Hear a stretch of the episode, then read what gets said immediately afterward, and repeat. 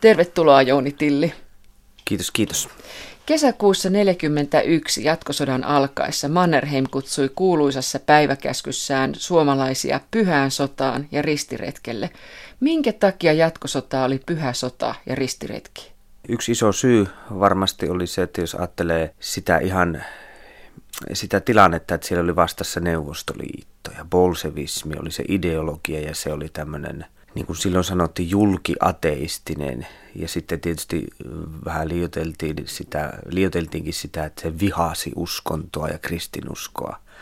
Niin se antoi semmoista pontta, että se oli helppo nimetä pyhäksi sodaksi ja ristiretkeksi.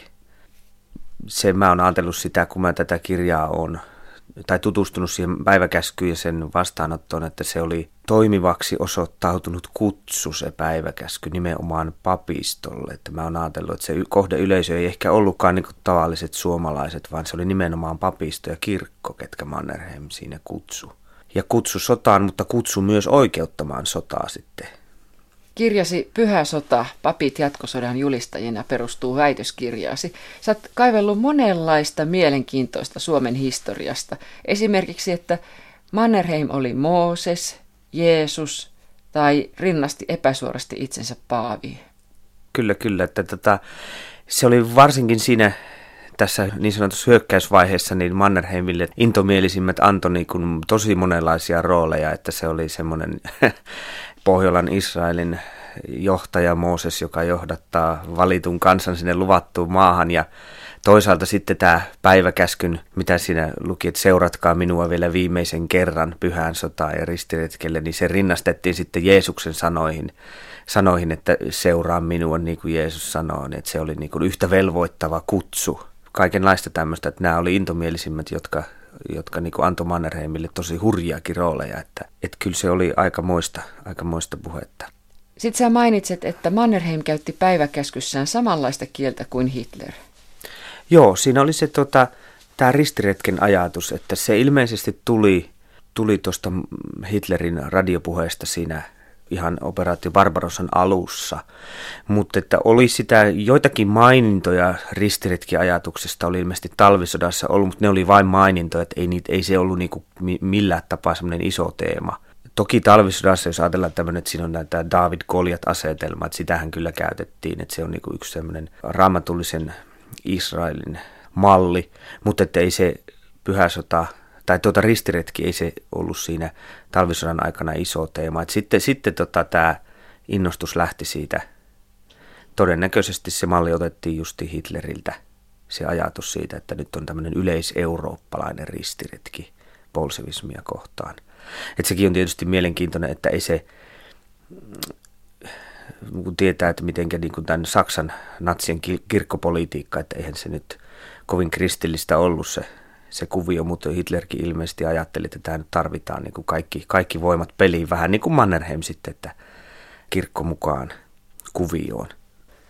Niin, että jatkosota oli Jumalan sallima ja etukäteen valmistama satojen tuhansien pakkosiirtolaisuudessa huokaavien rukouksien vastaus. Joo, kyllä, kyllä, että siellä oli niin kuin hyvin, hyvin tämmöinen vanhatestamentillinen puheenparsi siinä. Että raamatustahan se malli tuli, että valittu kansa lähtee nyt vapauttamaan sitä luvattua Itä-Karjalan maata. Kirjan luvuilla on hyvin raamatullisia ja erityisesti vanhatestamentillisia otsikoita. On lopun aikojen taistelu, vääriä jumalia ja barbarilaumoja pedon valtakunnasta, Jumalan koulua polttavassa erämaassa. Joo, ne on sieltä niin kuin aineistosta työntyneet otsikoiksi vähän niin kuin sitten että ne kuvaa sitä sodan vaiheita ja teemoja, mitä siinä käsitellään, että semmoista se puhe oli, että kovina aikoina puheet on joskus hyvinkin karuja. Jumalan vai suomalaisten sota, tätä kysyt.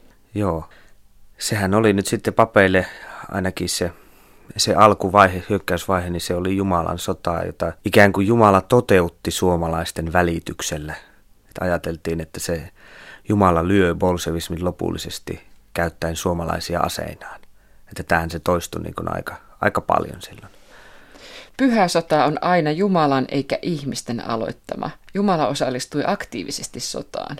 Joo, siis se ajatus se tulee sitten niin kuin vanhan testamentillisen mallin ja toki sitten mitä sitä on vuosisatojen aikana siitä sovellettu, niin se traditio jatkui ikään kuin tämä pyhän sodan traditio, joka alkaa vanhan testamentin Israelin vaiheista, niin se sitten kerrottiin jälleen kerran siinä suomalaisten jatkosodan aikana, että se on niin kuin samaan tyylin niin kuin Jumala lupaa Israelille luvatun maan, niin se oli sitten suomalaisille tämä nyt valmistettu ja Jumala johtaa.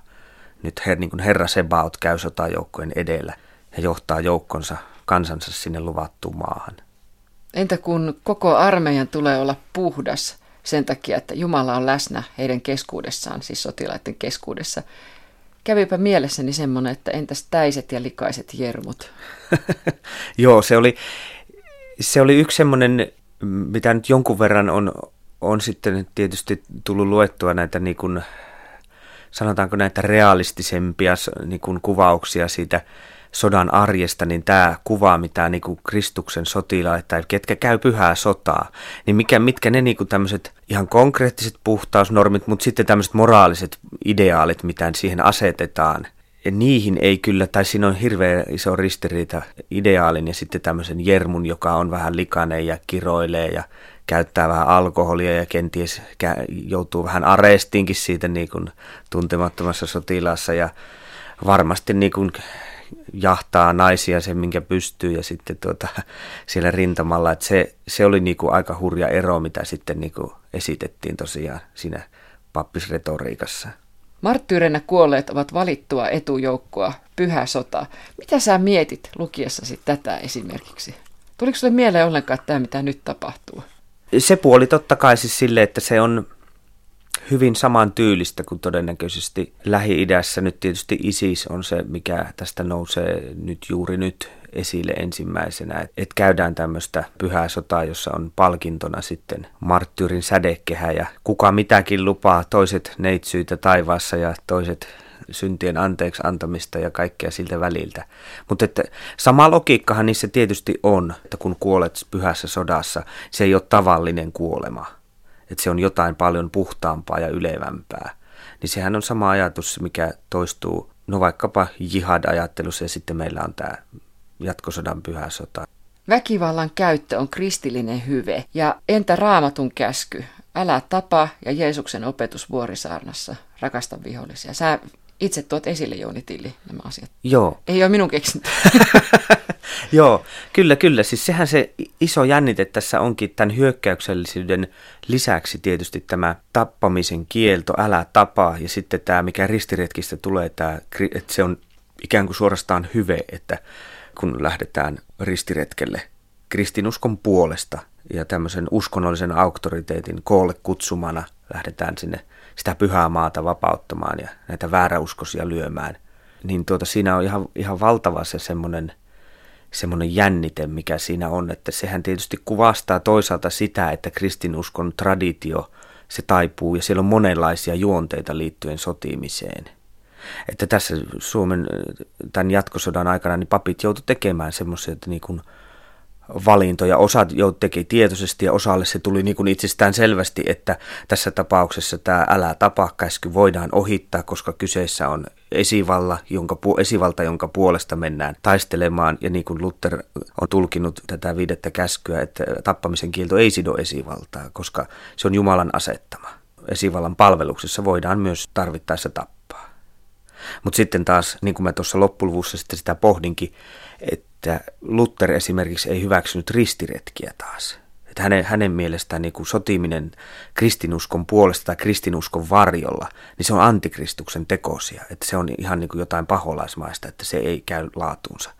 Että se kuuluu ihan niin kuin, sotiminen on maallisen sfäärin tapahtuma, että siihen ei, sitä ei pidä sotkea niin kuin hengellisiä oikeutusta siihen. Tämän suomalaiset papit niin kuin yhtä lukunottamatta, mitä mä löysin, niin se ohitettiin ja tehtiin tämmöinen valinta. Niin kuin mä jossain sanonkin, että se, siellä ei tuota, suomalaisen papiston ajattelussa tässä suhteen, niin kuin he kuvasivat, niin omassa tunnossa ei kuulunut pelkästään Jumalan ääni, vaan siellä kuului myös esivallan ääni. Että nämä oli niin kuin aika tiukkoja valintoja varmasti osalle, koska ei se, ei se Lutherinkaan sillä tavalla ohittaminen, niin mä uskon, että ei se ihan helppoa ollut osalle Olivatko sotilaspapit sitten esivallan käsikassaroita?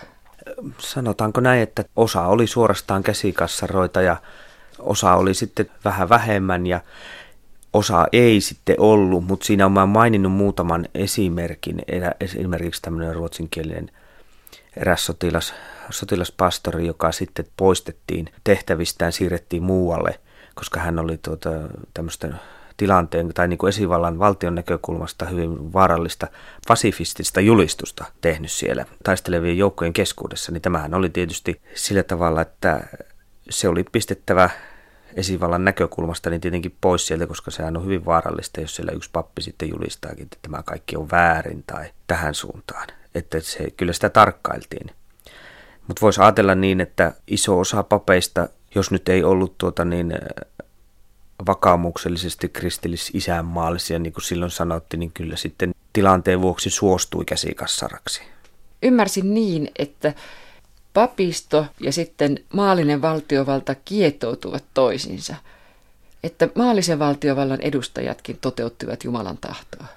Joo, se oli semmoinen nimenomaan, että siinä se, että tämmöinen niin kuin, sanotaan nyt, että uskonto ja politiikka, siis tämmöinen valtiotason poliittisuus, niin ne kietoutu just, että se tämän tämmöinen niin valtion kautta toteutui se, että Suomi, kun puhuttiin Suomesta, niin siihen kuulu kansa ja valtio ja kaikki oli sitä niin kuin Jumalan tahdon välikappaleena. Ja tietenkin valtiojohto siihen, heidän puolestaan rukoiltiin, niin kuin tehdään usein nykyäänkin, nykyäänkin Jumalan palveluksissa. Ne kietoutui semmoiseksi Jumalan tahdon välikappaleeksi, että ne oli ikään kuin kaikki yhtä tämmöistä symbioosissa. Mutta minkä takia valtiovalta tarvitsi nimenomaan uskontoa tähän mukaan ja luterilaista uskontoa? Joo, siitä on, siitä on moni kysynyt ja sitä on miettinyt niin kuin silleen, että se nykyään, nykyään tuntuu ehkä silleen, jos ajattelee esimerkiksi, että nyt jos jouduttaisiin sotaan, niin että miten kirkkoa käytettäisiin tai miten kirkko lähtisi siihen mukaan, niin mä uskon, että olisi aika lailla erilainen ääni kellossa. Mutta tuohon aikaan, jos ajatellaan, että silloinkin varmaan noin 96 prosenttia kuulu kirkkoon, ja siihen oltiin kasvettu sisään siihen kuvastoon, tämmöiseen raamatulliseen kuvastoon. Ja kyllä silloin kuitenkin vielä oli kirkolla semmoista auktoriteettia ja papistolla, vaikka tietysti herättivät myös silloin semmoista jonkun verran niin kuin pilkattiinkin, mutta että kyllä se oli tämmöisen auktoriteetin näkökulmasta niin vahvempi instituutio kuin nyt esimerkiksi. Et silloinhan tietysti, kun on kyse tämmöisestä hyökkäyssodasta, suurimittaisesta, niin kyllä siihen pitää kaikki voimat tietysti, jos meinataan se jotenkin niin kuin kuivin jaloin selvitä, niin kaikki mahdolliset voimat, hengelliset ja maalliset valjastaa siihen taakse. Kenestä tuli sitten sotilaspappi ja kuinka paljon näitä oli? Sotilaspappeja oli noin, noin 500 jatkosodan aikana. Eli se oli noin, noin kolmas osa koko papistosta – et noin vajaa tuhatkunta oli sitten muissa tehtävissä piispat mukaan lukien. Ja sotilaspapit oli yleensä teologian ylioppilaita ja aika monella oli vielä niin kuin reservin upseerin koulutus. Ja siellä oli tietysti sotilaspapeissa paljon AKS, Akateemisen Karjalaseuran AKS-taustaisia pappeja, mikä sinänsä on tietysti, tai ei ole hirveän iso yllätys, koska hän oli tietysti sitä tätä innokkainta porukkaa ja myös taitavimpia kynänkäyttäjiä yleensä, että aika lennokasta, lennokasta julistusta ja kirjoitusta tuli AKS-kynästä. Huomasin sen, joo. että tota, et se oli tietysti ymmärrettävää, ymmärrettävää että AKS oli iso, iso edustus ja oli niin kuin vapaaehtoisia AKS-taustaisia pappeja, jotka halusi nimenomaan taistelevien joukkojen mukaan sotilaspapeiksi. No mitä kaikkea he oikein tekivät? Sotilaspapit, niin tietysti voisi lähteä siitä liikkeelle, mikä yleensä on se, mitä jälkikäteen on, niin kun, ja varmasti pitää kutinsa siis se, että tämä kaatuneiden huolto, kaatuneiden evakuointeja ja tämmöistä, ja yhteydenpito sitten näissä asioissa kotirintamalle, papisto hoiti tätä. Sitten oli tämä tämmöistä kanttiinitoimintaa, tähän, tähän papisto oli mukana myös. Sitten on sielunhoito, siis tarkoittaa muuta kuin julistushommia tehtäviä Eli tämmöinen, niin kuin sanotaan nyt kahdenkeskistä sielunhoitoa. Ja, ja sitten on opetus ja valistus, puhtaasti uskonnollisen opetustyön lisäksi tämä tämmöinen maal, niin sanottu maallinen valistus. Kaikki ei halunnut siihen ryhtyä, ja siihen sitten tulikin muutos, että 42 vuoden aikana ei ollut enää pakko maalliseen valistukseen osallistua. Ja sitten tietysti tämä, mitä mä tässä käsittelen, niin tämä julistus ja tämmöinen niin kuin puheenvallan käyttö, että he pitivät näitä tämmöisiä saarnoja ja puheita eri paikoissa ja eri tilanteissa. Siis tarkoitatko rintamalla? Joo, rintamalla. Mutta millä tavalla tämä sotilaspappien paatoksellinen, hurmahenkinen suorastaan puhe otettiin siellä vastaan, koska se tuntuu, että se on todella kaukana siitä rintaman todellisuudesta, jonka mä oon ymmärtänyt, mitä siellä tapahtuu. Se on hirveä iso juopa siinä. Siinä on kyllä, kyllä. Se on aivan valtaisa juopa oikeastaan, jos ajattelee, mitä se brutaalimmillaan on, siis että ruumiin kappaleita lentää tykistökeskityksessä ja niin sanotaan, että kuolema haisee sen jälkeen mädäntyviä ruumiita ja sitten puhutaan niin kuin – että Jumalan, Jumala, Jumala tahtoo, tahtoo tätä ja Jumalan avulla luomaan suursuomea ja kaikkia ylevää kuolemaa. Mutta se, mä luulen, että sodan alkuvaiheessa se meni semmoisen yleisen innostuksen piikkiin, että tuota, se ei niin paljon herättänyt närää siinä vaiheessa. Että se oli se innostus nappas mukaansa niin kun ilmeisesti muun muassa, jota mä tuossa kirjassa siteeraankin muutama otteeseen, joka tavallisen, tavallisesti aika pisteliästi papiston suhtautuu, niin tämä Suursuomi esimerkiksi innostus sai Olavi Paavolaisenkin niin kuin valtaansa, että, että ilmeisesti enemmän kuin hän synkässä yksinpuhelussa esimerkiksi myöntää, niin että Paavolainenkin oli vähän niin kuin innostunut, että nyt, nyt on niin kuin aika huikeita näköaloja suomalaiskansallisesti ja sitten tietysti maisemaan. Se vei niin kuin mukanaan mutta sitten kun sota oli, sanotaan nyt 42 lopulla 43, oltiin oltu aika pitkään niissä asemissa ja ei, ollut kovin paljon suuntaa tai toiseen liikuttu, niin yhä enemmän alkoi tulla tämmöistä närää herätä nimenomaan sen suhteen, että tämä on niin kaukana siitä tavallisen sotilaan todellisuudesta. Siinä on yksi esimerkki tuossa kirjassa on erään tota, kapteenin, siis upseerin ei sotilas, sotilaspastori, vaan upseeri, joka on sotilaspappilehteen lähettänyt, se julkaistiin siis tämmöinen, missä hän tuo esiin sotilaiden tuntoja omien havaintojensa ja keskusteluinsa pohjalta, ja hän pyytää siinä, että tämmöisen niin kuin ristiretkeläisenä olemisesta, tai että ristiretkeläisenä ja tämmöistä pyhän sodan käymisestä, että nämä olisivat semmoisia teemoja, että ne, ne kannattaisi vaieta kokonaan, ja tämmöistä ylevästä sankarikuolemasta, niin ehkä kerran, kerran vuodessa voisi niin kuin voisi niin kuin sivuta sitä teemaa, että ne herättää tämmöistä niin kuin närää ja jopa pilkkaa miesten keskuudessa juuri tämän takia, että se on niin kaukana siitä. Jos ajattelee sitten taas, että mikä on niin kuin auktoriteetin, jota, jota tietenkin tätä tukemassa papisto siellä oli tämän valtion näkökulmasta. Että jos ajattelee, että auktoriteetin suurin vihollinen on aina pilkka ja iva, niin siihen on pakko reagoida, koska se romuttaisi sitä siihen kyllä reagoitiin sitten tämä tämmöisen intomielisempään julistukseen, että 43 tuli sitten tämmöinen kuin rintamapappi Tauno Muukkosen kokoama ohjeistus, niin siinä oli, mainittiin nimenomaan, että tämmöisiä, muistaakseni puhutaan melodramaattisista kuvauksista. Hmm. Niin nä- näitä pitäisi niin kuin välttää, koska ne ei ilmeisesti niin kuin uppoa maaperään, mikä varmaan pitikin paikkansa. Että kyllä siihenkin reagoitiin, mutta tota, sitten taas, että miten, miten tehokkaasti näitä ohjeita noudatettiin, niin se on taas toinen juttu. Karjala-armeijan komentaja Paavo Talvela oli saanut tarpeekseen taistelevasta kirkosta.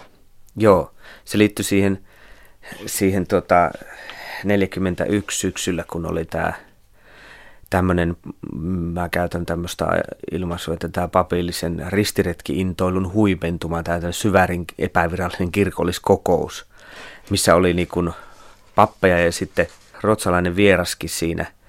Ja tuota, että siellä oltiin sitten intomielisesti sitä mieltä, että pitää kastaa tämä luterilaistaa tämä koko Itä-Karjalan väestö, että muut on niistä, tästä heistä ei tuu sitten niin kuin kunnollisia Suur-Suomen kansalaisia, jos, jos jätetään niin kuin ortodoksisen kirkon kontolle se väestön tämmöinen hengellinen huolto niin sanotusti. Ja muutakin, muutenkin tämmöistä niin kuin, se semmoinen innostus niin niissä, niissä sen kokouksen osanottajissa kiteytyi ja Paavo Virkkunenhan sitten tietysti – tietysti oli se kenties tunnetuin jäsen ja sitten hänen lisäkseen oli tosiaan näitä sotilaspastoreita. Iso liuta tässä niin sanotussa kirkolliskokouksessa ja tämä sitten tietysti Paavo Talvelaa ärsytti, koska hänen niin kuin komentamansa armeijan alla tämmöisiä puuhaillaan hänen ikään kuin selän takana, niin siitä sitten ymmärrettävästi kyllä hän reagoi siihen.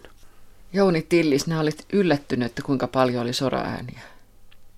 Siinä mielessä olin kyllä hyvinkin yllättynyt, että se, no mä tuossa mainitsinkin tämä eräs, eräs ruotsinkielinen sotilaspastori, joka siirrettiin muihin tehtäviin. Tarkoitatko sitä pasifistia? Joo, kyllä, kyllä. Silloin.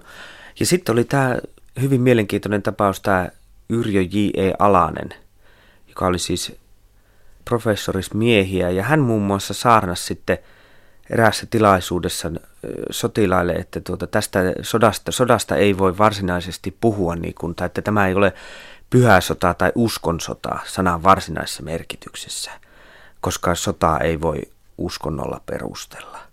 Eli hän oli tässä niin kuin Lutherin linjoilla eri tavalla kuin tuota, suurin osa hänen kollegoistaan.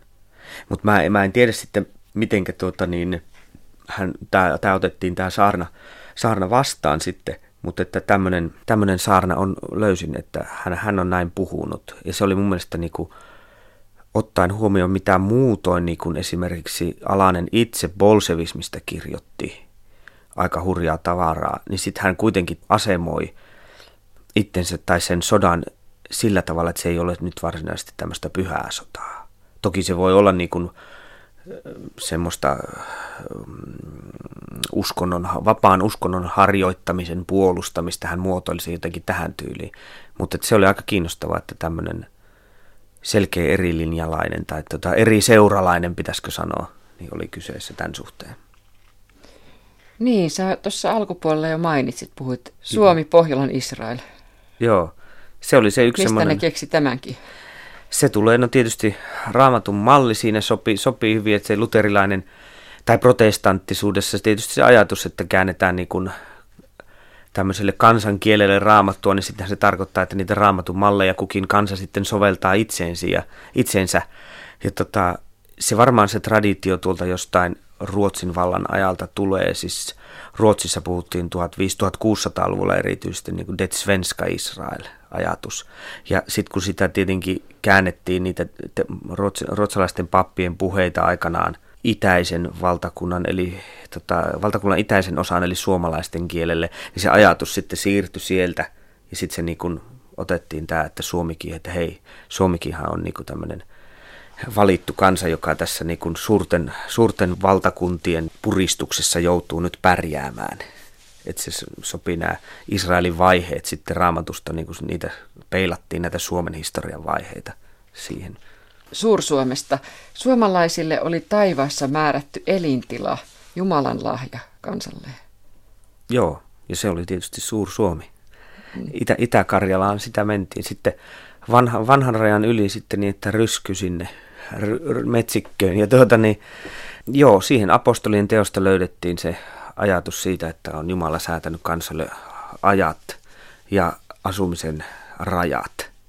Ja se oli nyt sitten tämä, siihen, se oli semmoinen hyvin konkreettinen esimerkki siitä, miten tämmöinen niin kuin raamatullinen ja uskonnollinen ajattelu ja tämmöinen nationalistinen ajattelu, että miten ne paiskas kättä.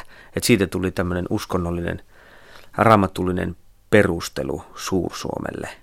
Että se oli nimenomaan tämä, Suursuomi oli sitten, niin kuin tuossa sanoinkin, niin akateemisen Karjalaseuran papit, jäsenet tai muuten, jotka oli hyvin lähellä sitä ajatusmaailmaa, ja heitä oli aika paljon, niin he sitten tuota, tätä Suursuomea kehittelivät tältä pohjalta, sitä oikeutusta, että miksi me voidaan, voidaan nyt, tai miksi se on niin kuin taivaassa säädetty, että Suomen pitää mennä sinne.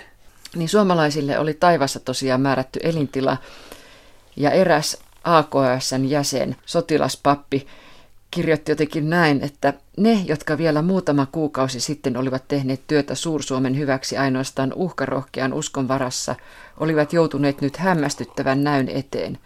Jumala oli astunut piilostaan esiin, ja suomalaiset tunsivat taas selvästi, että Jumala oli peräisimessä Suomen kansankin asioissa.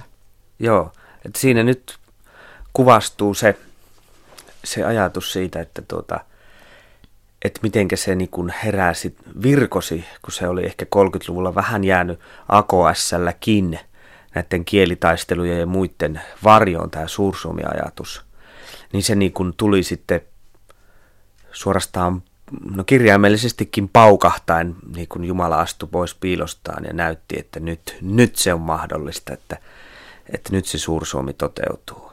Mennään välillä tuonne kotirintamalle. Sieltäkin on aika mielenkiintoisia lainauksia sinun kirjassasi. Lapset saivat jatkaa leikkejään, koska isät olivat menneet kuolemaan. Joo.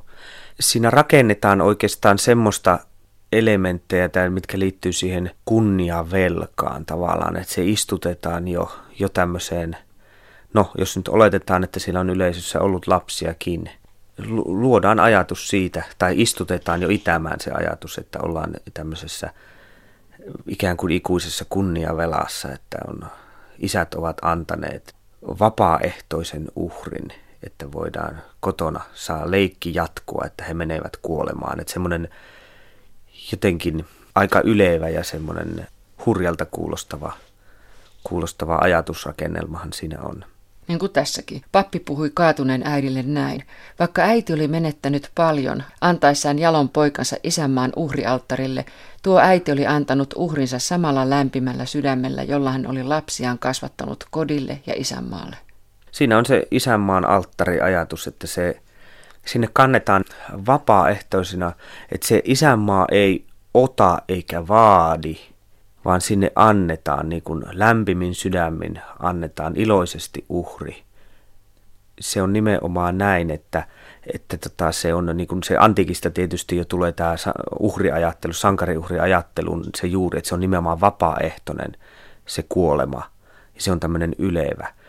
Mutta niin kuin miettii, jos tässä, minkä luit tuon sitaatin, ja sitten jos ajatellaan, että tilanne on se, että sanotaan nyt, että siinä on vaikka äidillä viisi tai kuusi poikaa, joista sanotaan nyt vaikka, että nyt on viides kaatunut jo. Ja sitten sanotaan näin, niin miten paljon se niin kun ihmisen psyyke kestää tämmöistä, että voisi ajatella, että eikö se nyt riittäisi jo, että ei tässä enää kovin lämpimin sydämin sitä uhria anneta. Eikä ajatella, että sankarihaudat olivat ihania paikkoja. Niin, että se, joo, että ei, ei ehkä siinä mielessä niin, kuin, niin ihania ollut, että se oli se todellisuus jotain sitten varmasti aivan muuta. Tätä taustaa vasten en yhtään ihmettele, että on niin kuin, tuossa puhuttiin sitä eräästä kapteenista, joka on muun muassa tähän sankarijuhripuheeseen pyysi puuttumaan, niin se on aika jotenkin typerryttävää et ymmärrän kyllä hyvin, että siihen on haluttu sitten vähän erilaisia sävyjä. Asemasota poikkesi sitä edeltäneestä jatkosodasta. Ja asemasotahan oli pitkä aika, vuoden 1941 lopusta kesäkuun alkuun 1944, jolloin alkoi Neuvostoliiton suurhyökkäys Karjalan kannaksella. Silloin tuli semmoinen muutos, tai voisi vois näin sanoa, että se ei tietystikään ihan niin kuin sormia napsauttamalla se tämmöinen temaattinen muutos tullut, vaan siinä alkoi sitten niin kuin vähitellen – tämä ristiretki jäi, tai sitä ei painotettu enää niin paljon, vaan sitten tuli, piti miettiä sitä, miksi se sota nyt sitten on pysähtynyt. Että jos ajatellaan, että aikaisemmin on selitetty, että tämä sota on Jumalan johtamaa, Jumalan oikeuttamaa, sitä sotii Kristuksen sotilaat, Jumalan vihollisia vastaan, ja on raamatussakin painotetaan, niin pyhässä sodassa on niin voiton varmuus, koska eihän Jumala voi hävitä niitä sotia, ei kaikki valtias häviä käymiään sotia. Mutta tämmöinen sota, niin nyt se onkin pysähtynyt. Ja tässä seistään tai maataan, eikä muuta voida. Niin piti koittaa sitten selittää jotenkin, että mitenkäs tämä nyt on tämä pyhä sota ja ristiretki pysähtynyt. Että mikä on niin valtava voima – joka voi sitten tämmöisen Jumalan aloittaman ja johtaman vyöryn pysäyttää. Niin sitten siirryttiin tämmöiseen Jeremiadi-retoriikkaan, tai niin kuin mä siellä kirjoitan, että kansallinen valitusvirsi tuli sitten tämmöiseksi teemaksi, alkoi tulla, että sen kautta sitten pyrittiin selittämään, että mistä siinä on kyse. Siirryttiin siis ulkoisesta sodasta sisäiseen sotaan. Joo, näin, näin sen voisi näin sen vois niin kuvata, että fokus kääntyi ikään kuin ensin kansaan, kansallisella tasolla – Suomea, suomalaisia. Ja tämän Pohjolan Israelin, Israelin syntisyyttä tarkasteltiin vähän niin kuin raamatun mallin mukaan, että siinä raamatussa on tietysti vanhan testamentin kertomuksessa, niin Israelilla on jos jonkinmoista luopumusta matkan varrella, josta Jumala suuttuu ja rankaisee tavallaan tai toisella sitten erilaisilla vitsauksilla ja muilla sitten tätä valittua kansaansa. Että et samaan tyyliin sitten kansallinen taso ja sitten siirryttiin vähitellen, oli erilaisia ryhmiä, ihmisryhmiä, sotilaiden haureus tai tämmöinen niin seksuaalimoraalin höltyminen ja juopottelu ja kiroilu, nämä oli niin kuin kaukana siitä puhtoisen Kristuksen sotilaan normista. Ja sitten oli tietysti kotirintamalla naiset, jotka oli antautuneet vieraiden miesten käsiin, niin he saivat kyllä sitten niin kuin huomiota, tämmöistä kriittistä huomiota. Niin, että pappien nämä lammaslaumat alkoi karata käsistä ihan täysin. Kyllä, kyllä, joo, nimenomaan näin, että siinä oli paimenilla kovasti töitä, että saivat nyt nämä niin mustuvat lampansa kiinni. Kotirintamallakin oli synnin suurhyökkäys menossa. Joo, kyllä, kyllä. Tampereen piispa Aleksi Lehtonen erässä puheessaan 42 sanoi, että on vielä toinen ristiretki jäljellä ja se on tämä ristiretki syntiä vastaan, mikä velloo Suomessa ja suomalaisissa. Ja sitten siinä ajateltiin näin, että tulirintamalla käytävä taistelu, että se on tämän sisäisen kamppailun, eli tämän syntiä vastaan, jota jokainen kävi henkilökohtaisesti sielussaan, että se on niin kuin tulirintaman tapahtumat on tämän taistelun heijastumaa, että se lopulta kaikki ratkeaa täällä yksilön sielussa. Niin miten se menikään, että myös Neuvostoliittoa ruvettiin käyttämään toisella tavalla käsikassarana? Että eikö se ollut niin kuin Jumalan rangaistus, että syntisiä kohtaa, vai miten se meni oikein? Joo, sillä tavalla, että, että just, no, just noin, että Jumala käyttää nyt tätä vihollista rankasemaan syntistä kansaansa. Eli Gulin kirjoitti muun muassa, että se ei, sota ei ole ollut Jumalan tahto, vaan se oli niin kuin Jumalan vastustajan tahto, mutta että Jumala käyttää tätä sotaakin niin kuin rangaistuksena suomalaisille. Ja hän kirjoitti, että sota on Jumalan ruoska. Tykkien jylinä kannaksella oli koputusta suomalaisten omatunnoille ja Jumalan tekemä herätyskutsu. Voisi ajatella, että tuskin siinä kun tykit alkoi alko jylistä, niin kovinkaan moni ei sitä ajatellut tuota, niin varmastikaan – varmastikaan tämmöisenä oman tunnon koputuksena, vaan sillä oli ihan muut asiat mielessä sitten kyllä. Itä-Karjala oli ollut Jumalan lahja, mutta koska suomalaiset eivät olleet pysyneet nöyrinä, vaan keskittyneet ryyppäämiseen ja haureuteen sekä vieraantuneet Jumalasta, lahja oli otettu pois. Roolit olivat nyt vaihtuneet, vihollinen ei ollut nöyryttänyt Suomea, vaan Jumala oli käyttänyt vihollista aseenaan. Nykyinen aika oli vääjäämättä lähestymässä loppuaan, vaikkakaan ei tavalla, jollaista oli ennustettu tuossa sitaatissa oli kyllä hyvä, hyvin tulee se, se ristiriita tai semmoinen pettymys tai hiipivä, tämmöinen niin hiipivä epäilys siitä, että tässä ei käy hyvin. Tämmöiset lopun aikojen apokalyptiset visiot, niin, niin ne oli kyllä Suomen osalta nyt sitten kääntymässä joksikin ihan muuksi, niin kuin tuossa sanottiin, että ei ollutkaan enää niin, niin autua se loppu häämättömässä, että se oli semmoinen etsikkoaika, jonka pappien mielestä se oli suomalaiset oli sen niin sanotusti missaamassa, eli hukkaamassa sen etsikon aikansa, että tanssivat kohti tuhoaan. Se oli ilmeisen rankka paikka sitten, kun kansallissosialistinen Saksa romahti. Joo, kyllä se oli, se oli osalle papeista niin kuin semmoinen, että ei varmaan pystynyt uskomaan silmiään eikä, eikä ymmärtämään, niin kuin käsittämään sitä, että mitä siellä Saksassa on tapahtunut. Ja sitten se, että nyt yhtäkkiä sitten pitääkin ruveta häätämään sitä Jumalan Jumalan antamaa liittolaista ja Jumalan siunaamaa liittolaista Suomen maaperältä, niin se kyllä herätti semmoista katkeruutta ja typertynyttä hämmästystä, voisiko näin sanoa. No mitä sitten tapahtuu näille hurmahenkisille sotilaspapeille, kun sota loppui?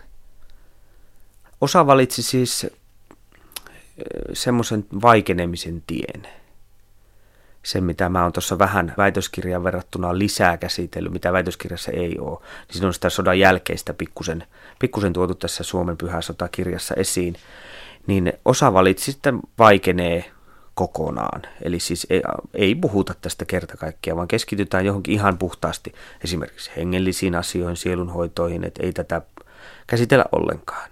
Osa oli taas sitten semmoisia, niin kuin mä tuossa tuon esiin esimerkiksi Jussi Tenkku, oli sotilaspappina, mutta sodan jälkeen ei sitten hän ei enää pappina toiminut, vaan meni filosofian alalle suuntautui, niin hän oli yksi niistä, jotka rupesi kriittisesti tarkastelemaan heti 45 aikana jo koko kirkon kuvio sieltä itsenäistymisestä lähtien, että on, hänen mielestään niin kuin on, on melty pääoman käsikassaraksi ja on suhtauduttu kritiikittömästi natsismiin kirkko oli hänen, niin kuin hänen mukaansa vieraantunut niin kuin isosta osasta Suomen kansaa, työväestöstä ja muuta. Että siinä on, kirkossa on paljon omaa vikaa, että pitää katsoa peiliin.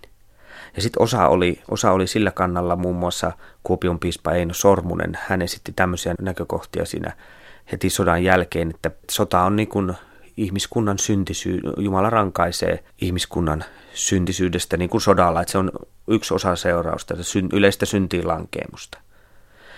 Ja sen vuoksi pitää vain antaa anteeksi ja mennä eteenpäin. Eli ei sen kummemmin tarkasteltu, vaan että se on niin tämmöinen kollektiivinen virhe ja sitten mennään eteenpäin. Että nämä oli kolme tämmöistä suhtautumistapaa tässä heti sodan jälkeen. Jouni Tilli kirjasi Pyhä sota papit jatkosodan julistajina, niin siellä lopussa kirjoitat näin. Velvollisuus voi olla turvallinen ulospääsy moraalisesta ja poliittisesta vastuusta ja keino hiljentää omatunto. Mm. Se voi olla sitä, mutta sitten niin kuin se siinä lopussa sitten käsittelen, että tota Dietrich Bonhoefferin kautta sitä, että se velvollisuus voi olla myös semmoinen vaarallista, että se velvollisuus ihminen joutuu toteuttamaan velvollisuutensa jopa saatanaa kohtaan. Ainahan, tämä tietysti on pikkusen eri tilanne, mutta se, että on aina niin kuin esimerkiksi kun kansallissosialisteja, natseja Nürnbergissä ja myöhemminkin on, on tuomittu ja käsitelty, niin puolustus on aina perustunut siihen, että tein vain velvollisuuteni. Ja se on ymmärrettävää, mutta siihen pitäisi tuossa kirjan lopussa tuon sitä esille, että siihen pitäisi myös suhtautua välillä siihen velvollisuusajatteluun niin kuin kriittisesti.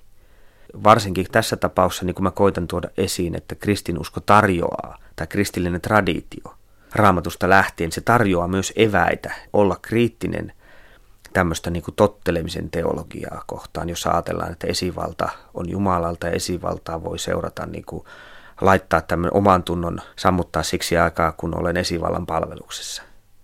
Et se on niin kuin, mitä mun mielestä sitä kohtaan pitäisi olla kriittinen ja tarkastella sitä niin kuin siitä näkökulmasta, että mitäs, tai että sillä tavalla, että mitä se Jeesus esimerkiksi oikeastaan nyt siinä sanookaan, että mikä se tilanne on. Että yrittää jotenkin, jotenkin lähestyä sitä muutenkin kuin yksioikoisesti vaan, että esivallan miekkaa voidaan heilutella miten tahansa ja sille sipuli. Et sitä mä oon koittanut tässä lopussa jotenkin avata, avata sitä, että sitä valtiostakin voi tulla se semmoinen peto, joka vaatii tappamaan ja tuhoamaan ja palvomaan itseään.